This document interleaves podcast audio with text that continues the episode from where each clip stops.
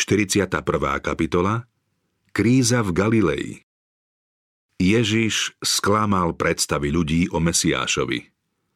Jeho posolstvo bolo pre nich príliš ťažké a väčšina sa od neho odvrátila. Za významný bod svojho života pokladal Kristus rozhodnutie nedovoliť ľudu, aby ho vyhlásil za kráľa. Zástupy, ktoré ho dnes chceli povýšiť na trón, zajtra by sa od neho odvrátili. Keby neuspokojili ich sebeckú túžbu po sláve, ich láska by sa zmenila na nenávisť a ich chvála na preklínanie. No aj keď to vedel, nejako sa nesnažil túto kritickú chvíľu odvrátiť. Svojim nasledovníkom hneď od začiatku nedával nejakú nádej na svetskú odmenu. Jednému záujemcovi, ktorý sa chcel stať jeho učeníkom, povedal Líšky majú svoje nory a nebeské vtáky hniezda. Ale syn človeka nemá kde hlavu skloniť. Keby sa ľudia mohli pridržať Krista a nemuseli sa pritom vzdať sveta, Mnohí by sa boli k nemu húfne pripojili. On však takú službu nemohol prijať. Mnohí šli za ním v nádeji, že zriadi pozemské kráľovstvo. Bolo ich treba poučiť. Nepochopili hlboký zmysel zázračného nasýtenia zástupu. Bolo im to treba objasniť. Toto nové zjavenie ich však postaví pred ešte ťažšiu skúšku. Zväzť o zázračnom nasýtení sa rozniesla do široká a do ďaleka a ľudia sa hneď na druhý deň včasne z rána ponáhľali do Becajdy za Ježišom. Zástupy prichádzali pešky i na člnoch. Tí, čo včera predčasne odišli, dúfali, že ho tam ešte zastihnú, pretože tam nebola nejaká loď, ktorou by sa dostal na druhú stranu. Nenašli ho však, preto ho šli hľadať do Kafarnauma. Ježiš medzi tým prišiel do Genezareckej oblasti, odkiaľ sa asi na deň vzdialil. Len čo sa to ľudia dozvedeli, rozbehli sa po celom okolí a na nosidlách začali prinášať chorých na miesta, kde počuli, že sa nachádza. Po nejakom čase vošiel do synagógy a tu ho našli tí, čo prišli z Betsajdy.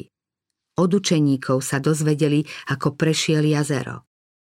Udivený zástup počul spoľahlivú správu o zúrivej búrke, o dlhom a márnom zápase s prudkým vetrom, o tom, ako Kristus šiel po hladine vody, o tom, ako sa učeníci báli o jeho povzbudivých slovách, o Petrovej odvahe a jej následku, o náhlom utíšení búrky i bezpečnom pristátí. Mnohí sa však s tým neuspokojili a pýtali sa Ježiša. Rabi, kedy si sem prišiel? Nazdávali sa, že o zázračnej udalosti sa od neho dozvedia viac. Ježiš však ich zvedavosť neuspokojil. Zarmútene povedal. Nehľadáte ma preto, že ste videli znamenia, ale preto, že ste jedli s chlebou a nasítili ste sa. Nehľadali ho z úprimných pohnútok, ale po nasýtení chceli zo spojenia s ním získať ďalšie pozemské výhody. Ježiš ich napomenul. Nezháňajte sa po pominuteľných pokrmoch, ale za pokrmom, ktorý ostane pre večný život. Nehľadajte len hmotné výhody, Nestarajte sa predovšetkým o tento život, ale hľadajte duchovný pokrm, múdrosť, ktorá sa nestráca a potrvá do väčšného života. Tento pokrm vám môže dať len Boží syn, lebo jeho označil Otec, Boh, svojou pečaťou. Odmietnutie Záujem poslucháčov sa na chvíľu prebudil. Pýtali sa, čo máme robiť, aby sme konali Božie skutky? V snahe zapáčiť sa Bohu vykonávali mnohé namáhavé skutky. Chceli počuť, ako by mohli získať ešte väčšie zásluhy. Zmyslom otázky bolo, čo máme robiť, aby sme si zaslúžili nebo. Akú cenu musíme zaplatiť, aby sme dostali väčší život? Ježiš im odpovedal, Boží skutok je veriť v toho, ktorého on poslal. Cenou neba je Ježiš. Do neba sa dostaneme len vierou v Božieho baránka, ktorý sníma hriech sveta. Ľudia však nechceli túto Božiu pravdu prijať. Ježiš konal dielo, ktoré pripisovali Mesiášovi, no v jeho diele nič nezodpovedalo ich sebeckým predstavám o jeho mesiášskom poslaní. Kristus skutočne raz nasítil veľký zástup jačmennými chlebmi, ale Izrael za Mojžiša dostával 40 rokov mannu a od Mesiáša očakávali oveľa väčšie požehnanie. Vo svojom nespokojnom srdci sa pýtali, keď Kristus vedel urobiť toľko zázračných skutkov, ktorých boli svetkami, nemohol by dať zdravie, sílu a bohatstvo všetkým, celému svojmu ľudu, zbaviť ho utláčateľov a prednostne ho obdariť mocou a slávou? Nemohli pochopiť tajomstvo, že sa pokladal za Božieho syna a predsa odmietol stať sa izraelským kráľom. Jeho odmietnutie si nesprávne vykladali. Mnohí sa domnievali, že sa neodvažuje uplatniť svoje nároky, pretože sám nemá istotu o podstate svojho povolania a poslania. Tým otvorili cestu nevere a toto satanské dielo prinieslo ovocie svojho druhu. Nepochopenie a odpadnutie. Jeden z rabínov sa napolo posmešne opýtal – Aké znamenie urobíš, aby sme vedeli a uverili ti? Čo urobíš? Naši otcovia na púšti jedli mannu, ako je napísané, dali im jesť chlieb z neba. Židia uctievali Mojžiša ako darcu manny, vychvaľovali nástroj a zabúdali na dielo veľkého dobrodinca. Ich otcovia reptali proti Mojžišovi, pochybovali o jeho božskom poslaní a upierali mu ho. V podobnom duchu teraz ich deti zavrhovali toho, ktorý im priniesol Božie posolstvo. Ježiš im odvetil. Veru, veru hovorím vám, nie Mojžiš vám dal chlieb z neba, ale môj otec vám dáva pravý chlieb z neba. Darca manny bol medzi nimi. Bol to vlastne Kristus, kto Židov viedol púšťou a denne ich sítil nebeským chlebom. Tento pokrm bol výstižným symbolom chleba z neba. Tou pravou mannou je životodarný duch, ktorý prichádza z nekonečnej Božej plnosti. Ježiš povedal, Boží chlieb je ten, ktorý zostúpil z neba a dáva svetu život. V domnení, že Ježiš ešte stále hovorí o pominuteľnom chlebe, niektorí jeho poslucháči prosili. Pane, vždy nám dávaj taký chlieb. Ježiš im potom otvorene povedal. Ja som chlieb života. Symbol, ktorý tu Kristus použil, Židia poznali. Božím duchom vedený Mojžiš povedal. Nie samým chlebom žije človek – ale všetkým, čo vychádza z úst hospodinových. Prorok Jeremiáš napísal, keď sa vyskytli tvoje slová, zjedol som ich. Tvoje slová boli mi radosťou a útechou môjmu srdcu. Rabíni sami mali príslovie, že jedenie chleba v duchovnom zmysle znamená skúmanie zákona a konanie dobrých skutkov. Často sa hovorilo, že pri Mesiášovom príchode bude nasýtený celý Izrael. Učenie prorokov objasnilo hlboký duchovný zmysel obsiahnutý v zázračnom nasýtení. Toto poučenie chcel Kristus dať svojim poslucháčom v synagóge. Keby boli rozumeli písmu, mohli pochopiť aj jeho slová. Ja som chlieb života. Ježiš práve deň predtým nasítil veľký zástup unavených a vyčerpaných poslucháčov chlebom, ktorý sám rozdával. Ako ich ten chlieb telesne posilnil a osviežil, tak mohli z Krista čerpať duchovnú silu pre väčší život. Veď Kristus povedal, kto prichádza ku mne, nikdy nebude hľadovať. A kto verí vo mňa, nikdy nebude smedný. Dodal však, aj ste ma videli a neveríte. Duch Svetý im svojim svedectvom pomáhal poznávať Krista vnútorným Božím zjavením. Dennodenne boli svetkami jeho moci a predsa ešte žiadali ďalšie znamenie. No aj potom by zostali rovnako neveriacimi. Ak ich nepresvedčilo to, čo videli a počuli, celkom zbytočné by boli ďalšie zázraky. Nevera chce vždy nejako zdôvodniť pochybnosti a vyvrátiť aj ten najzávažnejší dôkaz. Kristus opätovne oslovoval zatvrdnuté srdcia. Toho, kto prichádza ku mne, neodoženiem. Povedal, že všetci, čo k nemu prídu, dostanú väčší život. Nikto nezahynie. Farizei a saduceji sa zbytočne hádajú o budúcom živote. Ľudia sa už nemusia beznádejne rmútiť nad smrťou. Vôľa môjho Otca je, aby každý, kto vidí Syna a verí v Neho, mal väčší život a ja ho vzkriesím v posledný deň. Vodcovia ľudu sa však urazili. Vary to nie je Ježiš, Jozefov syn, ktorého otca a matku poznáme? Ako teda hovorí, zostúpil som z neba? Zosmiešnením Ježišovho skromného pôvodu chceli vzbudiť predsudky. Pohrdavo vraveli o ňom ako o galilejskom robotníkovi i o jeho chudobnom a skromnom rodinnom prostredí. Hovorili, že výroky tohto nevzdelaného tesára nestoja za pozornosť. Jeho zázračné narodenie vysvetľovali pochybným pôvodom a okolnosti jeho zrodenia pokladali za škvrnu jeho života. Ježiš sa nepokúšal vykladať tajomstvo svojho narodenia.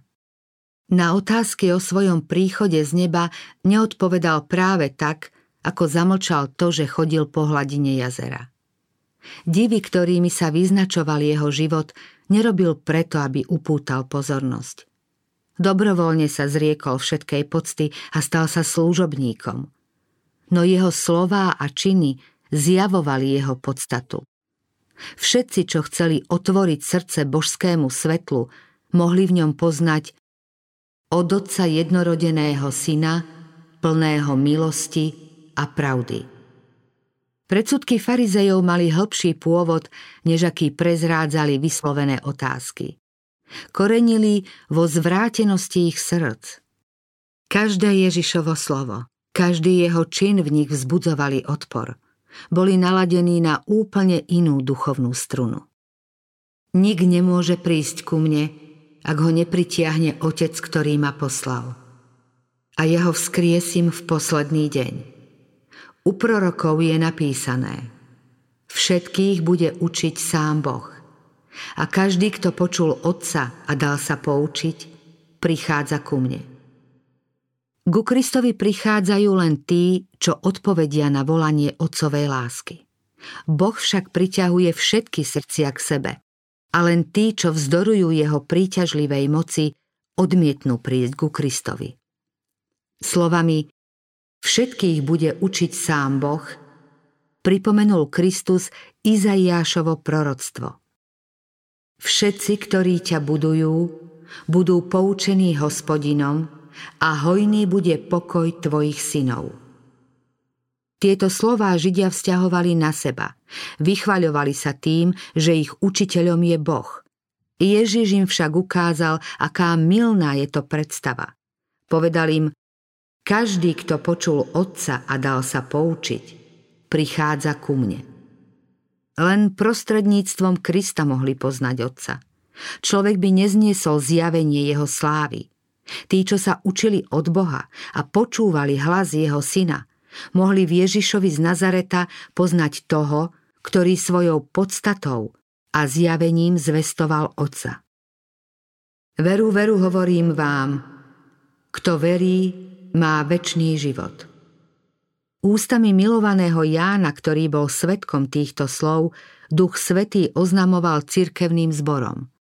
A toto svedectvo je, že Boh nám dal väčší život a tento život je v jeho synovi.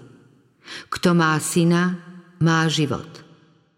Ježiš povedal, ja ho vzkriesím v posledný deň. Kristus prijal naše ľudské telo, aby sme my mohli prijať jeho ducha.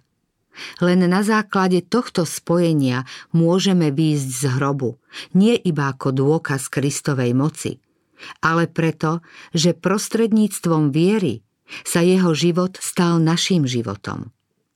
Večný život prijímajú len tí, čo Krista poznávajú v jeho pravej podstate a prijímajú ho do srdca. Kristus v nás prebýva svojim duchom a Boží duch vierou prijatý do srdca je začiatkom väčšného života.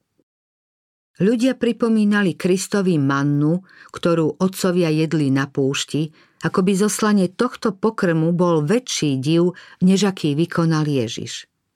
On im však ukázal, aký nepatrný to bol dar v porovnaní s požehnaním, ktoré im priniesol. Manna mohla uživiť len telo, nezabránila však smrti a nezaručovala nesmrteľnosť. Nebeský chlieb je však človekovi zárukou väčšného života. Spasiteľ povedal, ja som chlieb života. Vaši otcovia jedli na púšti mannu a pomreli. Toto je ten chlieb, ktorý zostupuje z neba, aby nezomrel nik, kto bude z neho jesť. Ja som živý chlieb, ktorý zostúpil z neba. Kto bude jesť z tohto chleba, bude žiť na veky. K tomuto obrazu Kristus pripája ďalší. Len svojou smrťou mohol dať ľuďom život. A ďalej o svojej smrti hovorí ako o spásnom prostriedku. Chlieb, ktorý ja dám, je moje telo za život sveta. Židia sa chystali v Jeruzaleme sláviť veľkonočné sviatky na pamiatku onej noci, keď bol Izrael zachránený pred ničivým mečom aniela z hubcu, ktorý v domácnosti egyptianov rozsieval smrť. Boh chcel, aby vo veľkonočnom baránkovi videli Božieho baránka a takto obrazne prijali toho, ktorý sám seba obetoval za život sveta. Tento symbol však Židia zvýraznili natoľko, že pozabudli na jeho zmysel. Nerozlišovali telo pánovo. Tú istú pravdu, ktorú symbolizovala veľkonočná bohoslužba, zvestoval aj Kristus. Zostala však nepochopená. Rabíni teraz nahnevane volali. Ako nám tento môže dať jesť svoje telo? Jeho slová chápali doslovne ako svojho času Nikodém, keď sa spýtal. Ako sa môže človek narodiť, keď je už starý? Do istej miery chápali význam Ježišových slov. Nechceli to však priznať. Prekrúcaním toho, čo povedal, hodlali medzi ľudom vyvolať proti nemu predsudky. Kristus aj ďalej hovoril v obrazoch. Tú istú pravdu vyjadril ešte výraznejšie. Veru, veru hovorím vám, ak nebudete jesť telo syna človeka a piť jeho krv, nebudete mať v sebe život. Kto je moje telo a pije moju krv, má väčší život a ja ho vzkriesím v posledný deň. Lebo moje telo je pravý pokrm a moja krv je pravý nápoj. Kto je moje telo a pije moju krv, ostáva vo mne a ja v ňom. Jesť telo Kristovo a piť jeho krv znamená príjmať ho za osobného spasiteľa, veriť, že nám odpúšťa hriechy a že v ňom sme dokonalí. Ak poznáme jeho lásku, zotrvávame v nej a ak ju prijímame, máme podiel na jeho prirodzenosti. Čím je pokrm telu, tým musí byť duši Kristus. Pokrm nám nič neprospeje, ak ho nebudeme jesť a ak sa nestane súčasťou nášho tela. Podobne nám ani Kristus nepomôže, ak ho nepoznáme ako svojho osobného spasiteľa. Čisto rozumové poznanie nám nič neprospeje. Kristom musíme žiť, príjmať ho do srdca, aby sa jeho život stal našim životom. Jeho láska a jeho milosť musia preniknúť celú našu bytosť. No ani tieto prirovnania úplne nevystihujú veľkú prednosť spoločenstva veriaceho s Kristom. Ježiš povedal, ako mňa poslal živý otec a ja žijem z otca, aj ten, čo mňa je, bude žiť zo mňa. Ako Boží syn žil vierou vo svojho otca, a tak aj my máme žiť vierou v Krista – Ježiš sa natoľko podriadoval Božej vôli, že sa v jeho živote prejavoval sám Otec. Hoci bol pokúšaný vo všetkom ako my, v prostredí zlého sveta zostal bez poškvrny. Aj my máme výťaziť, ako výťazil Kristus. Nasleduješ Krista? Potom všetko, čo je napísané o duchovnom živote, napísané je pre teba a s Kristom to môžeš dosiahnuť. Ochabuješ v horlivosti? Chladne tvoja počiatočná láska? Príjmi znova ponúkanú Ježišovú lásku. Jedz jeho telo, pí jeho krv a budeš jedno s otcom a synom. Neveriaci Židia nechceli spasiteľovým slovám okrem doslovného znenia priznať nejaký iný význam. Obradný zákon im zakazoval jesť krv a preto obvinili Krista z rúhavých rečí a dohadovali sa o nich medzi sebou. Podaktori z jeho učeníkov tiež vraveli. Tvrdá je to reč. Kto to môže počúvať? Spasiteľ im odpovedal. Toto vás pohoršuje? A čo až uvidíte syna človeka vystupovať tak, kde bol predtým? Duch oživuje, telo nič neosoží. Slová, ktoré som vám povedal, sú duch a život. Kristov život, ktorý dáva život svetu, je v jeho slove. Svojím slovom vyháňal Ježiš choroby a démonov. Svojím slovom utíšil more a kriesil mŕtvych. Preto ľud dosvedčoval, že v jeho slove je moc. Hovoril Božie slovo, ako kedysi hovorieval ústami starozmluvných prorokov a učiteľov. Keďže celé písmo je zjavením Krista, Spasiteľ chcel usmerniť vieru svojich nasledovníkov na písmo. Keď už nebude viditeľne s nimi, písmo im má byť zdrojom sily. Aj oni mali žiť z každého slova, ktoré vychádza z Božích úst, ako z neho žil ich pán. Ako nám jedlo uspokojuje potreby tela, tak nám Božie slovo síti dušu a zachováva duchovný život. Každý človek má osobne prijímať život z Božieho slova. Ak sa chceme nasítiť, musíme jesť sami. Takisto osobne musíme prijímať aj Božie slovo. Nemá nám ho sprostredkovať niekto iný. Písmo by sme mali skúmať pozorne, s prozbou k Bohu o pomoc Ducha Svetého, aby sme jeho slovu porozumeli. Mali by sme si prečítať určitý biblický výrok a potom sa sústrediť na myšlienku, ktorú nám do textu vložil sám Boh. O myšlienke by sme mali uvažovať dotiaľ, kým si ju neprivlastníme a kým nepoznáme, čo hovorí hospodin.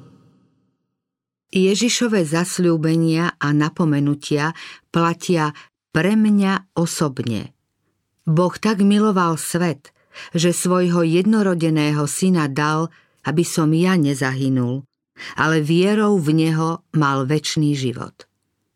Skúsenosti zaznamenané v Božom slove majú byť mojimi skúsenosťami.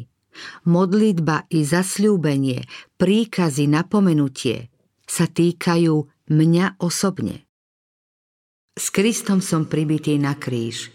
Už nežijem ja, ale vo mne žije Kristus. V tele žijem vo viere v Božieho Syna, ktorý ma miluje a vydal seba samého za mňa. Ak človek vierou prijíma zásady pravdy a nimi aj žije, potom Božie slovo preniká srdce, formuje myslenie a napomáha rozvíjať povahu. Trvalý pohľad viery na Ježiša nás posilní. Boh obdaril svoj hladný a smedný ľud najvzácnejším zjavením. Veriaci poznávajú, že Kristus je ich osobný spasiteľ. Ak sa sítia jeho slovom, spoznajú, že on je duch a život. Toto slovo umrtvuje prirodzené pozemské sklony a prebúdza nový život v Ježišovi Kristovi. Duch Svetý prichádza k človekovi ako pravý utešiteľ. Premieňajúca moc jeho milosti obnovuje Boží obraz v Kristovom učeníkovi, takže sa stáva novým stvorením. Láska zaujme miesto nenávisti a srdce dostáva božskú podobu. To je zmysel slov o živote.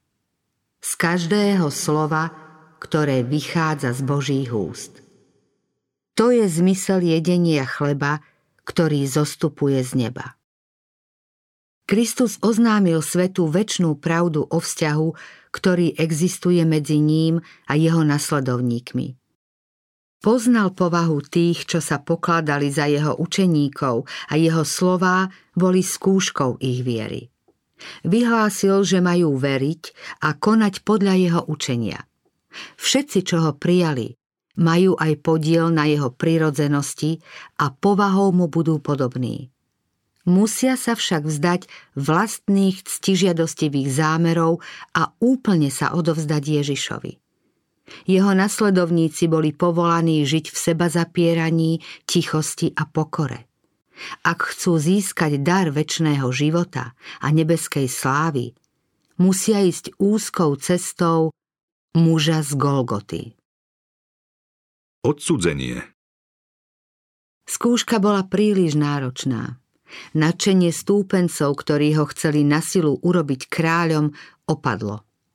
Priznali, že Kristová reč v synagóge im otvorila oči.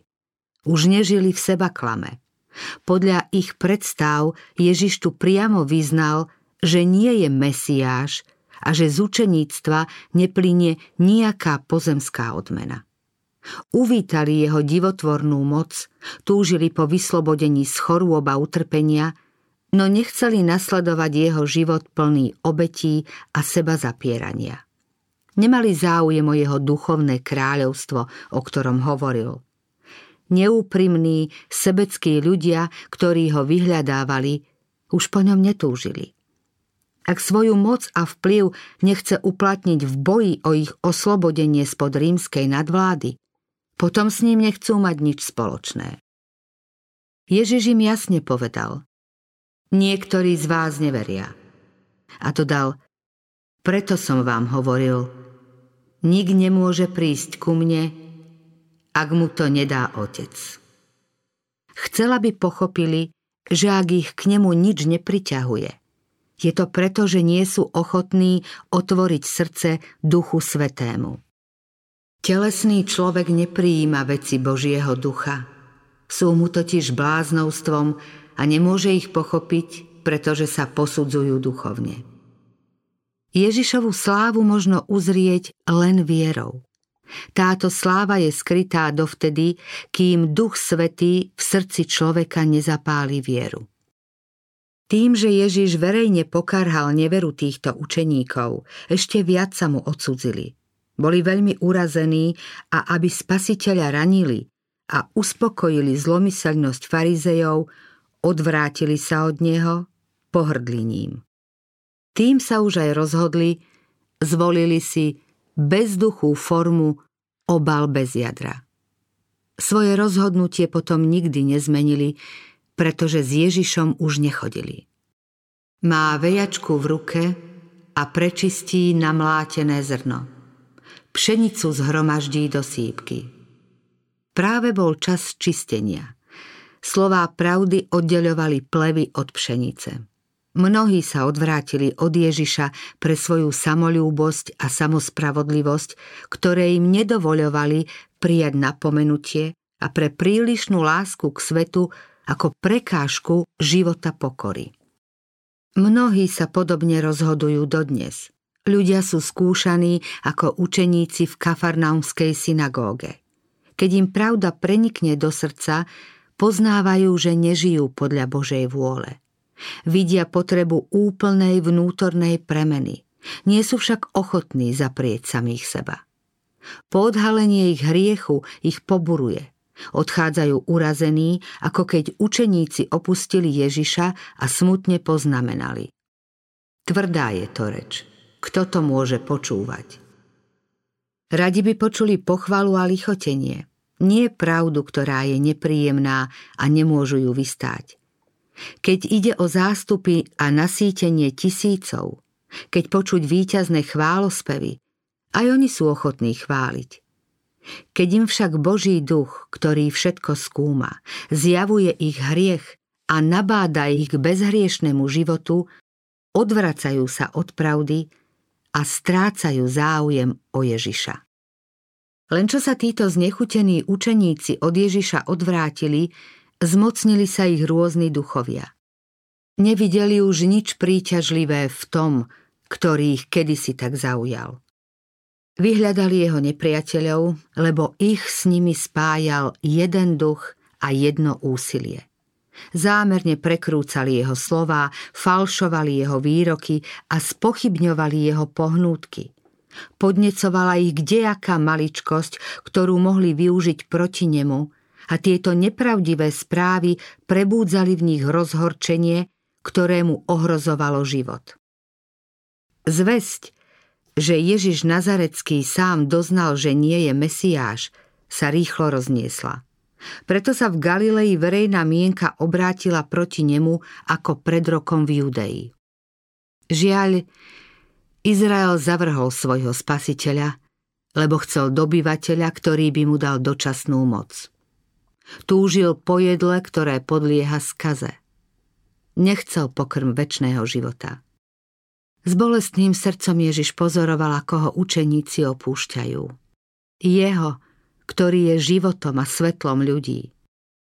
Vedomie, že nedocenili jeho súcit, neprijali jeho lásku, pohrdli jeho milosťou a zavrhli jeho spasenie, naplňalo ho nevýslovným zármutkom. Stal sa mužom bolesti. Vedel, čo je to utrpenie. Ku komu by sme išli? Ježiš sa nepokúšal zdržiavať tých, čo ho opúšťali. Obrátil sa k dvanáctim a spýtal sa. Aj vy chcete odísť? Peter odpovedal otázkou. Pane, a ku komu by sme išli? Ty máš slová väčšného života. A my sme uverili a spoznali, že Ty si Boží svetý. Ku komu by sme išli? Učitelia Izraela boli v zajatí obradníctva. Farizei a saduceji sa ustavične škriepili. Opustiť Ježiša znamenalo upadnúť medzi strohých zástancov tradícií a rutinérskeho obradníctva, medzi ctižiadostivých karieristov. Odvtedy, čo prijali Krista, zažili viac vnútorného pokoja a radosti než v celom svojom predošlom živote. Ako by sa mohli vrátiť k tým, čo sa posmievali priateľovi hriešnikov a prenasledovali ho? Dlho očakávali Mesiáša. Teraz prišiel a oni sa nemohli od neho odvrátiť a pridať sa k tým, čo ho chceli zabiť a ich prenasledovali preto, že sa stali jeho nasledovníkmi. Ku komu by sme išli? Nemohli sa zrieknúť Kristovho učenia, jeho príkladu lásky a milosrdenstva a odísť do tmy nevery a bezbožnosti sveta. Spasiteľa opustili mnohí z tých, čo boli svetkami jeho obdivuhodných činov. Peter však vyjadril vieru učeníkov. Ty si Boží svetý. Už len pomyslenie, že by mali stratiť toto útočisko pre svoju dušu, ich bolelo a desilo. Bez spasiteľa by zostali na pospas temným silám rozbúreného mora. Mnohé z Ježišových slov a činov sa obmedzenému ľudskému chápaniu javí ako tajomstvo. V diele vykúpenia má však každé slovo a každý čin určitý zámer a má priniesť istý výsledok. Keby sme mohli rozumieť Ježišovým zámerom, všetko by sme pokladali za dôležité, dokonalé, a v súlade s jeho poslaním. Božie cesty a skutky dnes ešte nevieme pochopiť. Predsa však môžeme spoznávať jeho veľkú lásku. Tá je základom jeho celého prístupu k ľuďom. Kto žije v Ježišovej blízkosti, pochopí mnohé z tajomstva pobožnosti. Pozná milosť, ktorá aj napomenie, skúma povahu a odhaľuje skryté zámery srdca.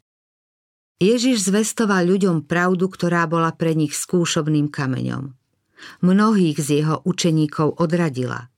Ježiš dobre vedel, aký bude výsledok jeho slov, no musel splniť svoje poslanie milosti. Predvídal, že v hodine pokušenia bude každý z jeho milovaných učeníkov tvrdo skúšaný. Tou najmučivejšou skúškou pre nich mal byť jeho smrteľný zápas v Getsemane, na ňom spáchaná zrada a ukryžovanie. Nebyť tejto prvej skúšky, mnohí by s ním zostali len zo sebeckých pohnútok. Keď bude pán súdený v súdnej sieni aj zástupmi, ktorého kedysi pozdravovali ako svojho kráľa a teraz posmešne volajú Ukrižuj ho! Ctižiadostivé ciele tých, ktorí ho hľadali len pre vlastný prospech, sa zrútia – Touto zradou by učeníkom, už aj tak oslabeným zo sklamania nad zmarom najvzácnejších nádejí, spôsobili trpký, srdcervúci žiaľ. V tejto temnej chvíli by jazda príklad tých, čo od neho odišli, mohol strhnúť aj iných. Ježiš sa však rozhodol vystaviť učeníkov tejto rozhodujúcej skúške ešte vtedy, keď bol s nimi osobne – a mohol posilniť ich vieru. Aký súcitný vykupiteľ. Tvárou v tvár strašnej skutočnosti, ktorá ho čakala, starostlivo urovnával cestu učeníkom, pripravoval ich pre najmučivejšie chvíle, posilňoval pre záverečnú skúšku.